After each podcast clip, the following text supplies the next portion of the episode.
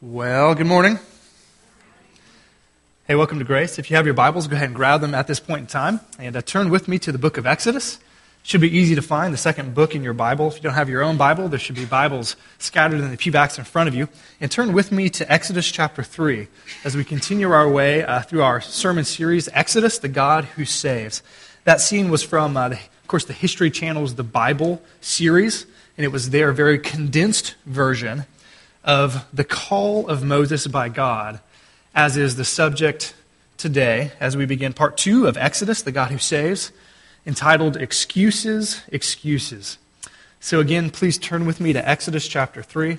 We'll be making our way through chapters 3 and 4 as we continue on in our sermon series. I pray that you're there or close to it. So let's pray.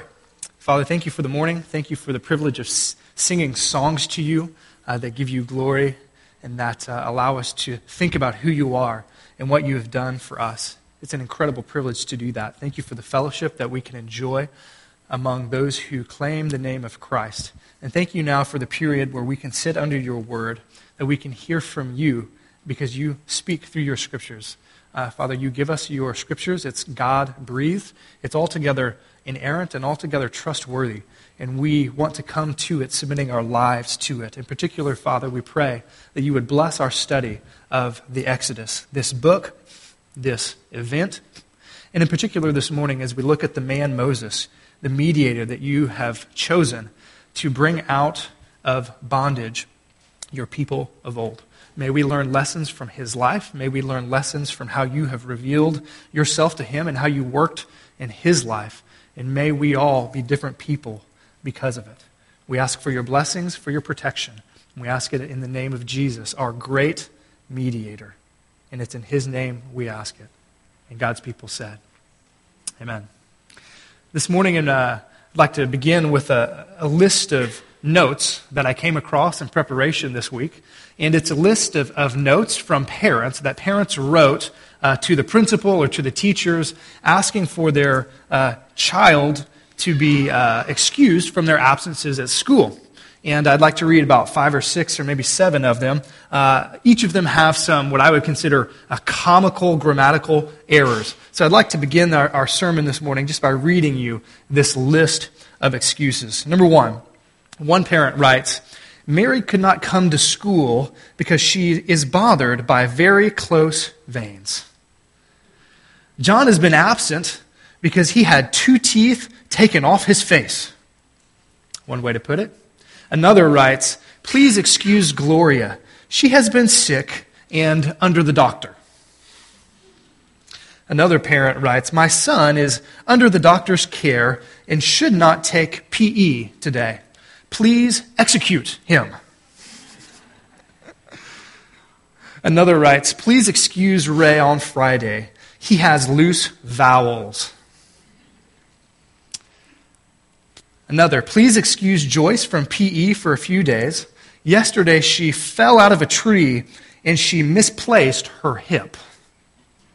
Tough to find it, isn't it? Another writes Carlos was absent yesterday because he was playing football. He was hurt in his growing area. That's a nice way to put it.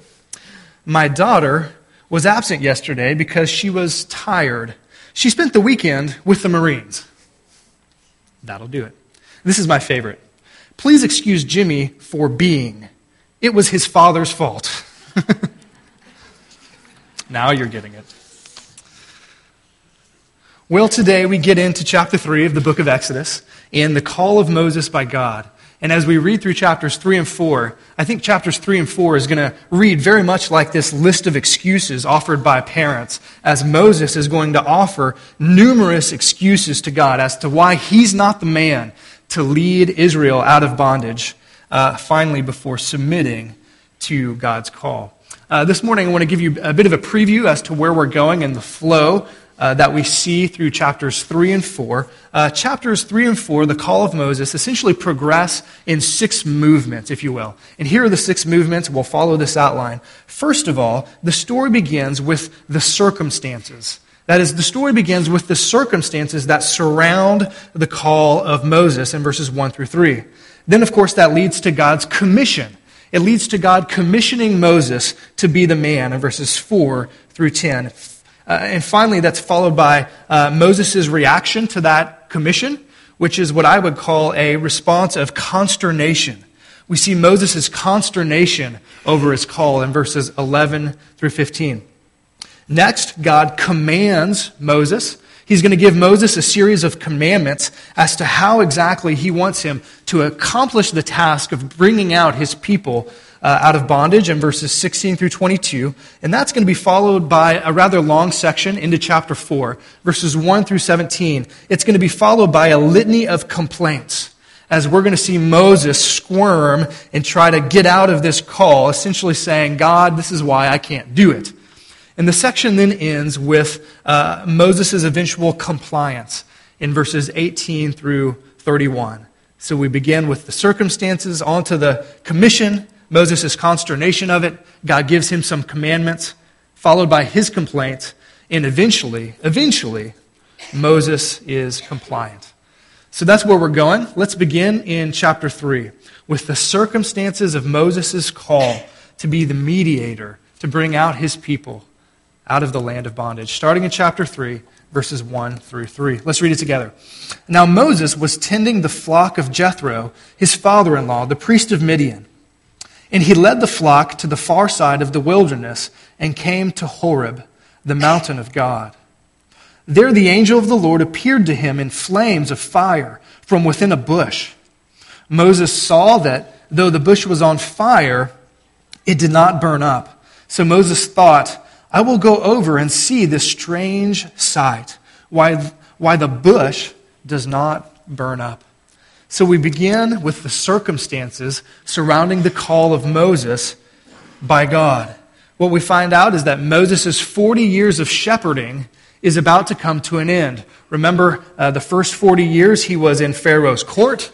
The next 40 years of his life uh, was vastly different. He spent it shepherding his father in law's sheep in the Midianite wilderness. And that 40 years of shepherding is about to come to an end with this a very dramatic event in his life. He notices a burning bush that is not being consumed, which of course was God revealing himself to Moses by fire on what the Bible calls the mountain of God.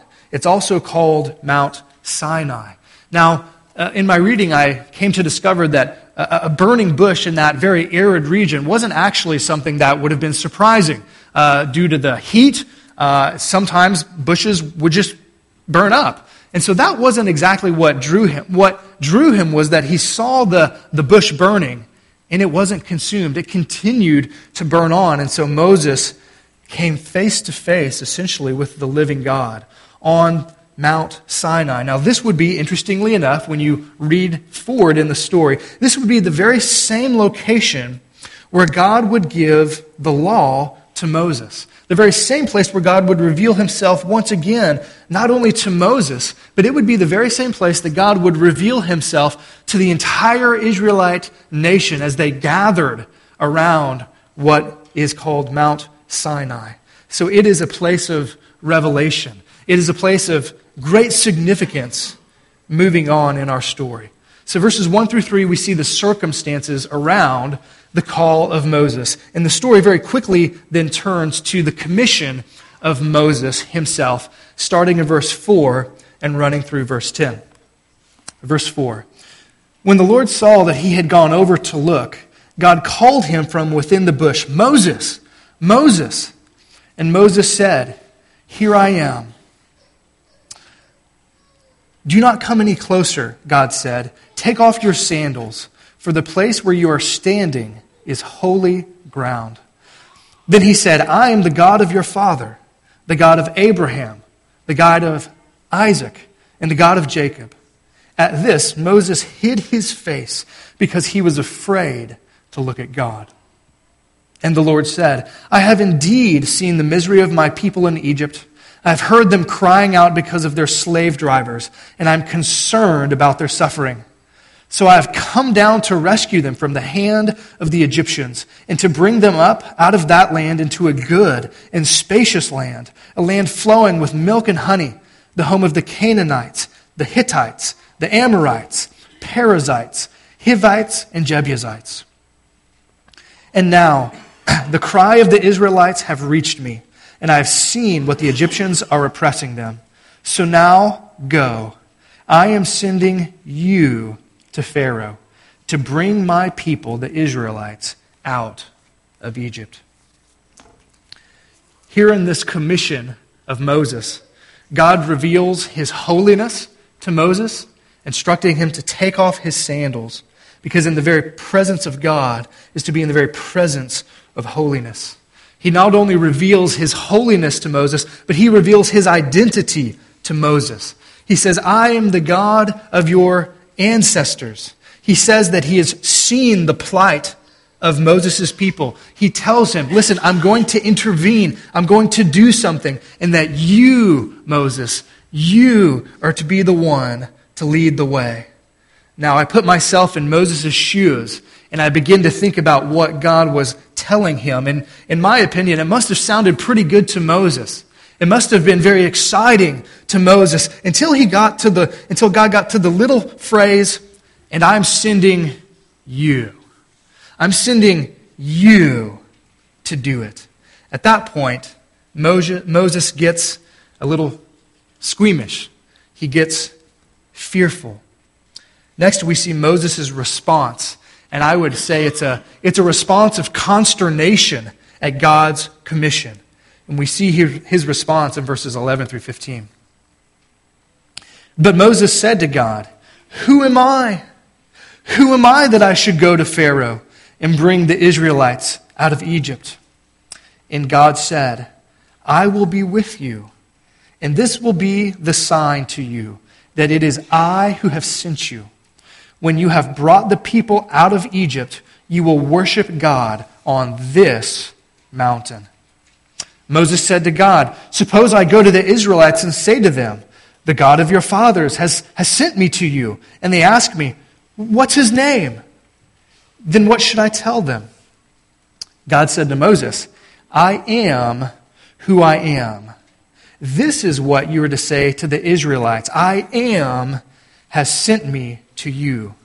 God also said to Moses, Say to the Israelites, the God of the Lord, the God of your fathers, the God of Abraham, the God of Isaac, and the God of Jacob, has sent me to you. This is my name forever, the name you shall call me from generation to generation.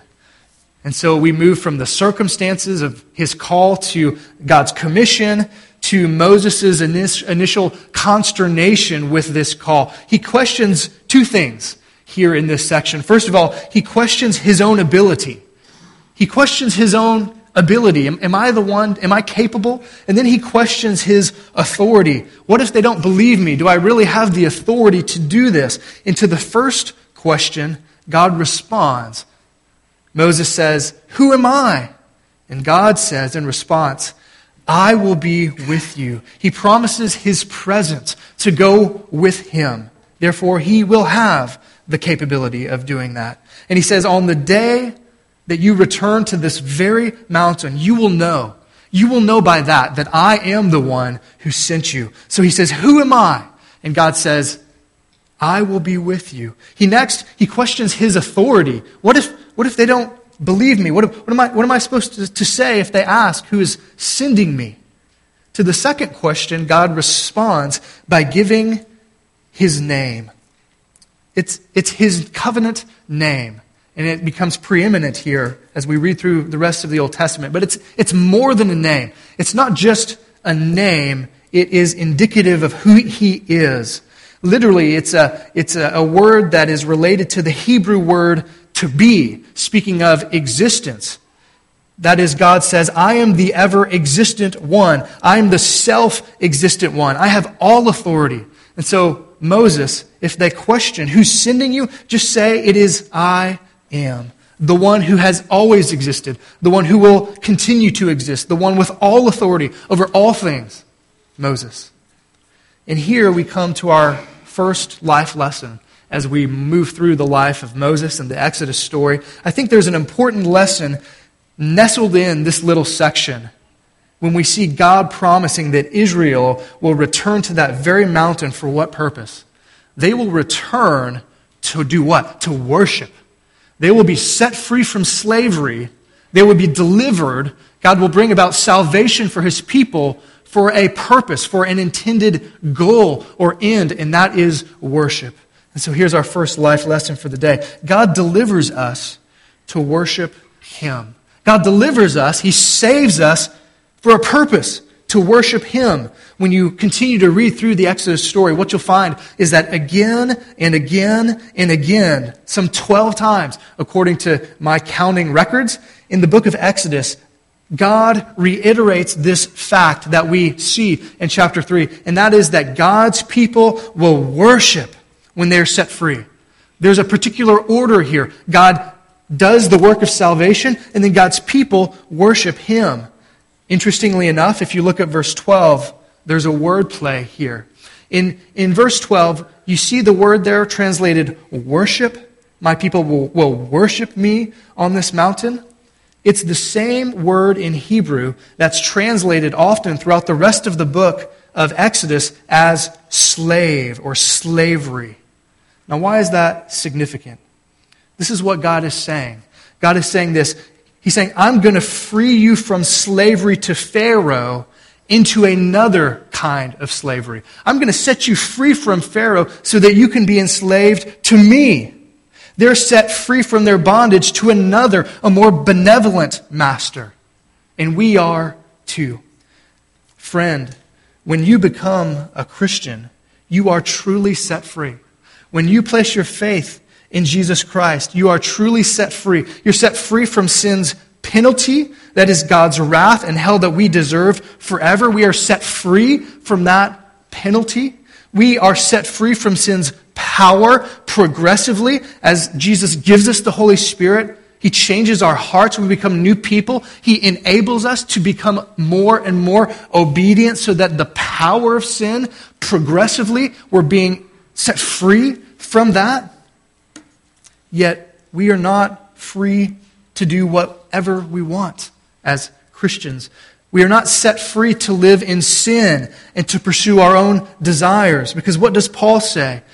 Numerous times, he describes himself in his letters as a slave of Jesus Christ.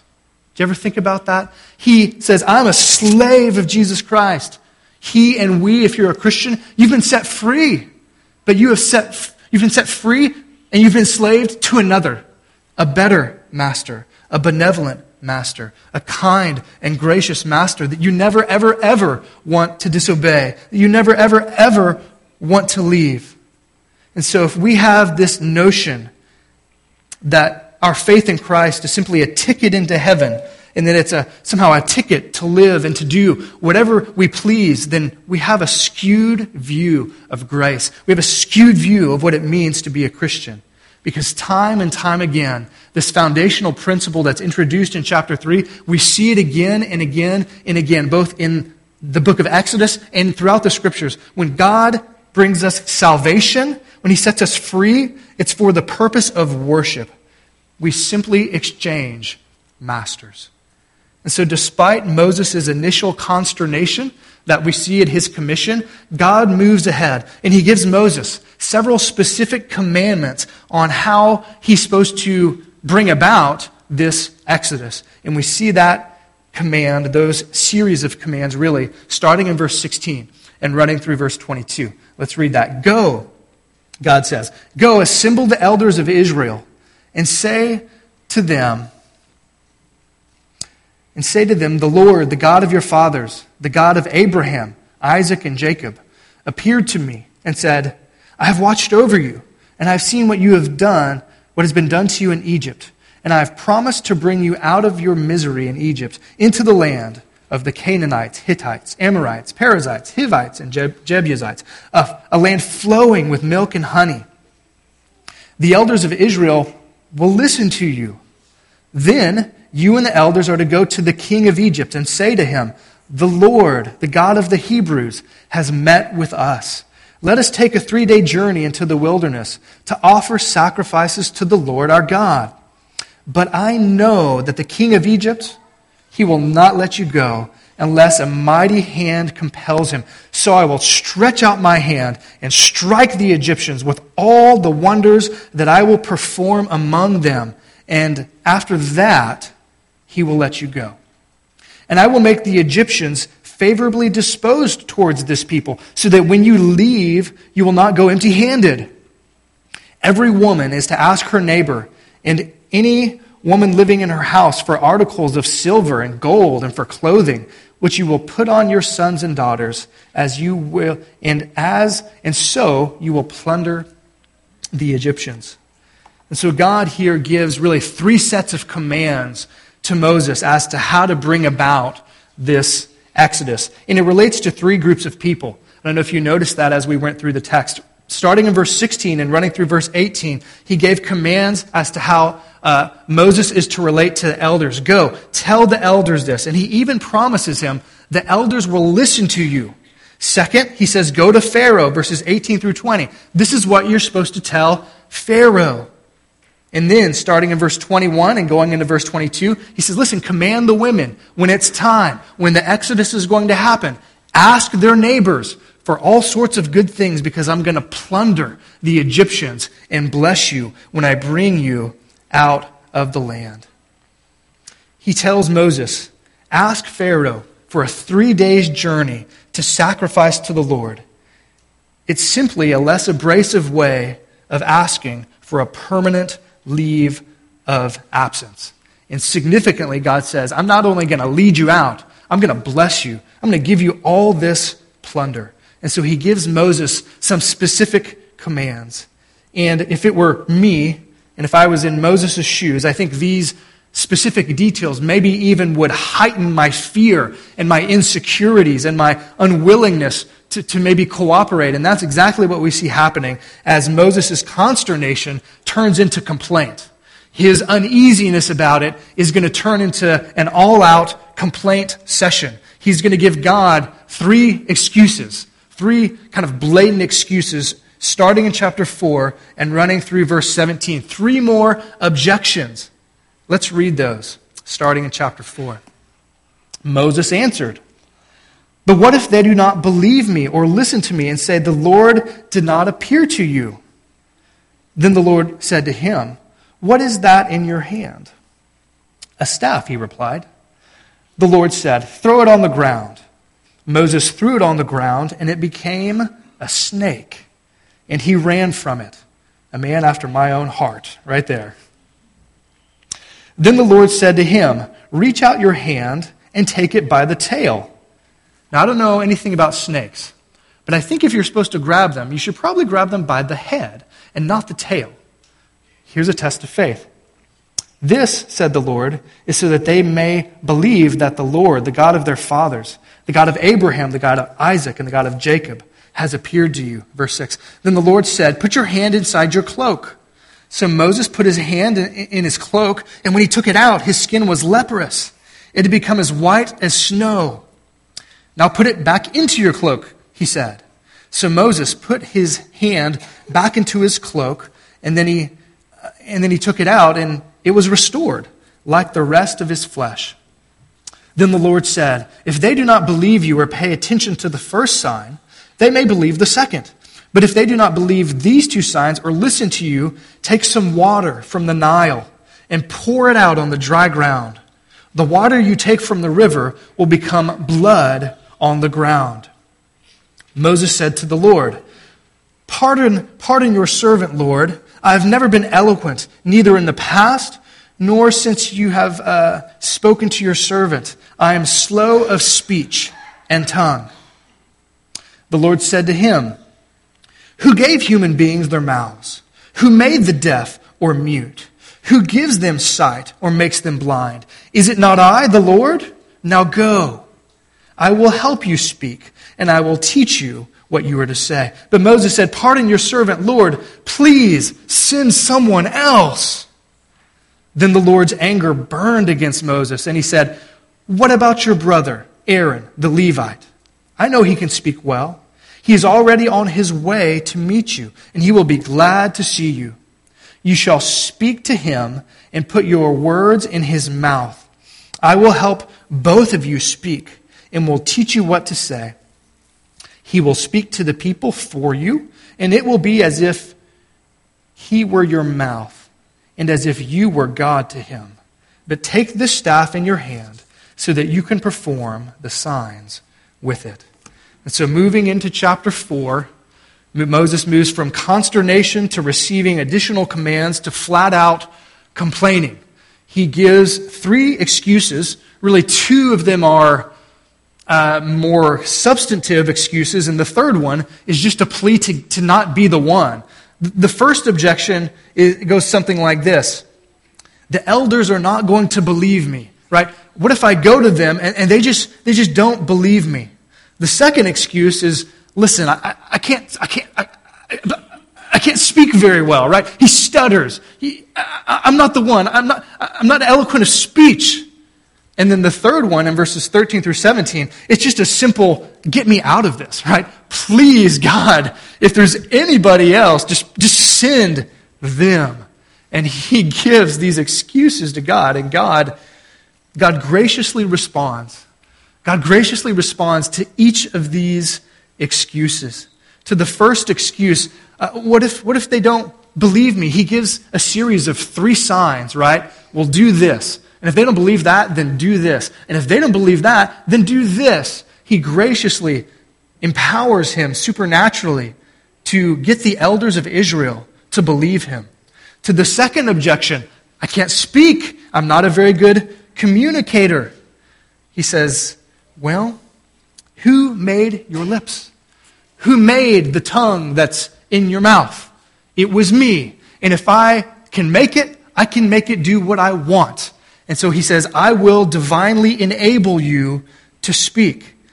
It's very interesting because in Acts chapter 7, verse 22, Stephen, there in the New Testament, as he's about to be stoned, he tells the story of Moses, and he says this in verse 22. He says, Moses was, and I quote, powerful in speech and in action. And that's referring to before God called him. And so Moses, I, I, I can't speak. He was a very good speaker, uh, according to Stephen. He was just giving excuses, which leads us to a, a second life lesson for you and me as we examine this text. And it's a simple one. Just like Moses did, we should not. We should not give excuses to God. I don't know about you, but I can be very much like Moses. If God is wanting me, urging me, prompting me to do something, it's very easy to go the route of Moses and just to say, well, here's excuse number one, and number two, and number three, and well, I just don't want to. God, what is it that God is calling you to do? And what excuses are you giving him? First of all, what is God calling you to do? What is God nudging you towards? What is He laying on your heart? What is He prompting you to do? Maybe it's to have a spiritual conversation with a, a neighbor or a, a family member. Maybe it's something as radical as considering adoption. Maybe it's you're, you're struggling with something. There's something that has a hold of you, and you, you don't want to tell someone, but you know you should. Maybe God's prompting you to, to speak to someone about it. Maybe it's to, to really get into the Bible and to begin on a daily basis, just to read the scriptures, or to spend some time in prayer. Maybe it's to, to join a Bible study or to get more involved in the church, in a, in a ministry here in the church. Maybe God is urging you. You've had a wonderful year. Your business is doing good. You got a great raise. And God is urging you to be more gracious with your funds here at the church or, or otherwise. What, what is it now in your walk with God that, that God is calling you to do? Secondly, what excuses are you giving Him? I think we can give excuses like Moses, right? We can say the very things that Moses said to God. God, who am I to do that? I think you should ask her. I think you should ask this guy sitting next to me or behind me.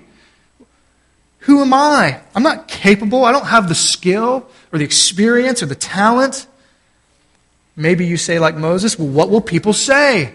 How will other people respond if I do that? Or maybe you're just flat out saying to God, like Moses, just pick somebody else. I don't care who it is. Just get someone else to do it. Or maybe we come up with excuses that are all our own. God, it just costs too much. It's just going to cost too much.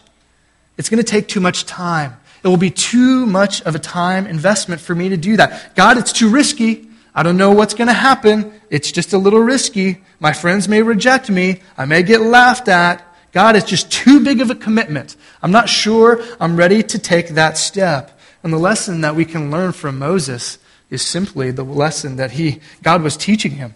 Don't give God excuses. God will enable you. He will give you help to do what he calls you to do.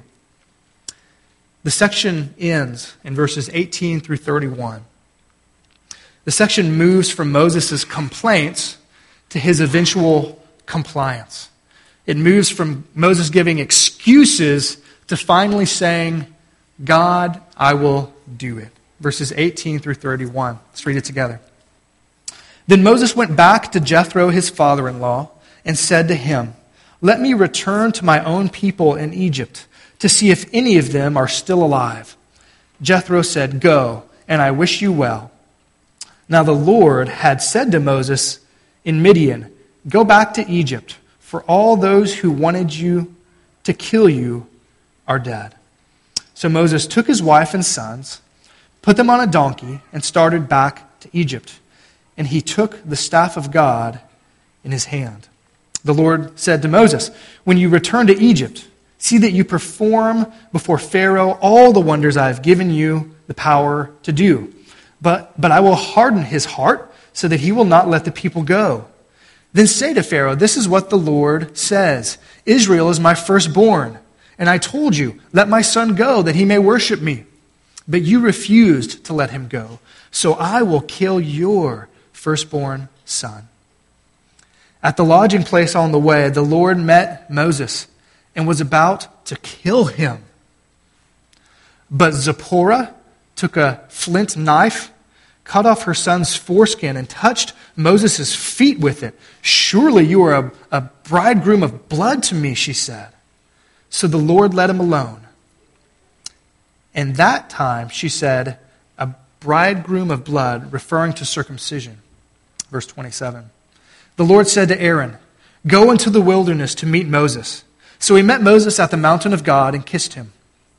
Then Moses told Aaron everything the Lord had sent him to say, and also about the signs he had commanded him to perform. Moses and Aaron brought together all the elders of the Israelites, and Aaron told them everything the Lord said to Moses. He also performed the signs before the people, and they believed. And when they heard that the Lord was concerned about them and had seen their misery, they bowed down and they worshiped. And they worshiped. So, here, this final section, verses 18 through 31, uh, highlights Moses' compliance, but not entirely. There are three sections to this section. The first one, we see Moses is preparing to go to Egypt. He gets permission from his father in law to leave, although he doesn't tell him everything. He just says, I'm going to go. And God then subsequently says, Listen, it's going to be tough facing Pharaoh. I'm going to harden his heart. And eventually, it's going to cost him his firstborn son. So there's the preparation for him to leave. And then the second section, verses 24 through 26, is curious. We read it and we scratch our heads and we say, What is going on here? He's going to do God's will, and yet God intends to kill him? What's up with that? Well, that's what I said when I read it. Uh, here's what's going on God had commanded Abraham and all the Israelites after that that they needed to circumcise their sons. It was a sign of their covenant with God. And apparently, Moses had multiple sons at this point. He had refused to do that with one or both. We're not sure. But apparently, this was an issue for Moses. Apparently, Moses was walking in disobedience, trying to serve God. He was on his way to do something great with God, and he was being obedient going to Egypt, and yet there was this other thing in his life there was this other area, and he didn't want to obey God with that, with the circumcision of his sons. And so there's the incident, and his wife essentially saves his life and delivers him. And he learns, I believe, a great lesson about full and not partial obedience. And then the story ends in verses 27 through 31. Moses meets his brother on the mountain. They exchange stories. They go, they tell the elders, and they believe. They believe that God had sent Moses just as God said that they would. That leads us to one final life lesson from this section. And it's this God desires full and not partial obedience. God desires full obedience, not just half hearted obedience. And we see that with the incident of Moses.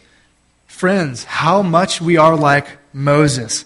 How often we like to be like Moses. We want to pick and choose the area in our lives that we will pursue obedience and the ones which we will not. We want to say, God, you can deal with this, but you can't have that. You can go in this area, this room in my life, but, but listen, this room, it's off, it's off limits.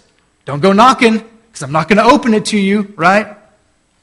We want to pick and choose whether it's our sex lives or our potty mouths or our anxieties or our appetites, our fears or our anger or whatever it is. Is there a portion of your life, friend, that you're saying, God, that's off limits. You can't go there. That's what Moses was doing. We need to watch out because God takes that seriously. And what we see from the life of Moses is that God will go to great measures to nudge us to repentance and obedience, both for our good and our joy and our usefulness for Him. So we've made it through chapters 3 and 4. We've seen the circumstances of his call, God's commission of Moses, his consternation, God saying, This is how you're to do it, the commands. Moses gives complaint after complaint. Finally, there is compliance. As we talked about last week, the Exodus story, this whole story, is a picture of God's greater Exodus. It's a picture of God's greater saving work in the person and life of Jesus. And as we go through the Exodus, hopefully week to week, we will see parallels, things that are the same, and then things that are different. In particular, we see parallels and contrasts between Moses the mediator of the old covenant, and Jesus, the mediator of the new covenant. In fact, the book of Hebrews, in three places at least, 8, 6, 9, 13, 12, 24, says that Jesus, in contrast to Moses, is the mediator of a greater covenant. And so Moses was the mediator of the old covenant, but Jesus, the New Testament says, is an even greater mediator of a greater covenant. The New Testament asks us to look at the life of Moses and compare and contrast it with Jesus. And we're going to do that as we prepare our hearts to remember Jesus, our great mediator of the new covenant who shed his blood for us and whose body was torn for us. We can see from this, just from this little section, how Jesus was different than Moses. First of all, Moses was unwilling to be God's mediator. Do you see that? He didn't want to be God's mediator. And yet, the author of Hebrews tells us that this is what Jesus said when God the Father said, You're going to be the one to be the mediator. And I quote Hebrews 10 9. Jesus said, Here I am. I have come to do your will. Moses was unwilling. Jesus, thank God, was willing to be our mediator. Number two, Moses doubted God. He, he doubted if what God said would happen would actually happen. His faith had to grow. And yet we see that Jesus was characterized, his life was characterized by trust in God his Father. Even so much so that as he hung on the cross and his enemies taunted him, they taunted him by saying, in part, he trusts in God. Remember that? That's a compliment. Jesus, his life was characterized by his trust, his faith in God, even so much that his enemies admitted it. Number three, Moses was a sinner. It's clear from this section and from prior sections and from future sections that Moses was no perfect saint. He sinned greatly, and yet he was the mediator of the old covenant. Jesus was sinless. He was without sin. In fact, he himself in John 8 29 says, I always do what pleases him. He always obeyed God. perfectly. And so this morning, I'm going to invite you to celebrate and to worship and to remember what our great mediator Jesus has done for us by taking communion. If you have personally trusted in Jesus as your mediator to bring you into a right relationship with God by paying for your sin, you have personal faith in Him and in Him alone, not by anything that you could contribute, then we invite you to come we invite you to remember, to partake of the juice, which symbolizes his blood, and the bread, which symbolizes his body. So I'm going to pray, and we're going to start a video and some music. And when you're ready, I invite you to come in two lines, one here and one here, and let's remember Jesus, our great mediator of the great new covenant together. Let's pray. Father, thank you.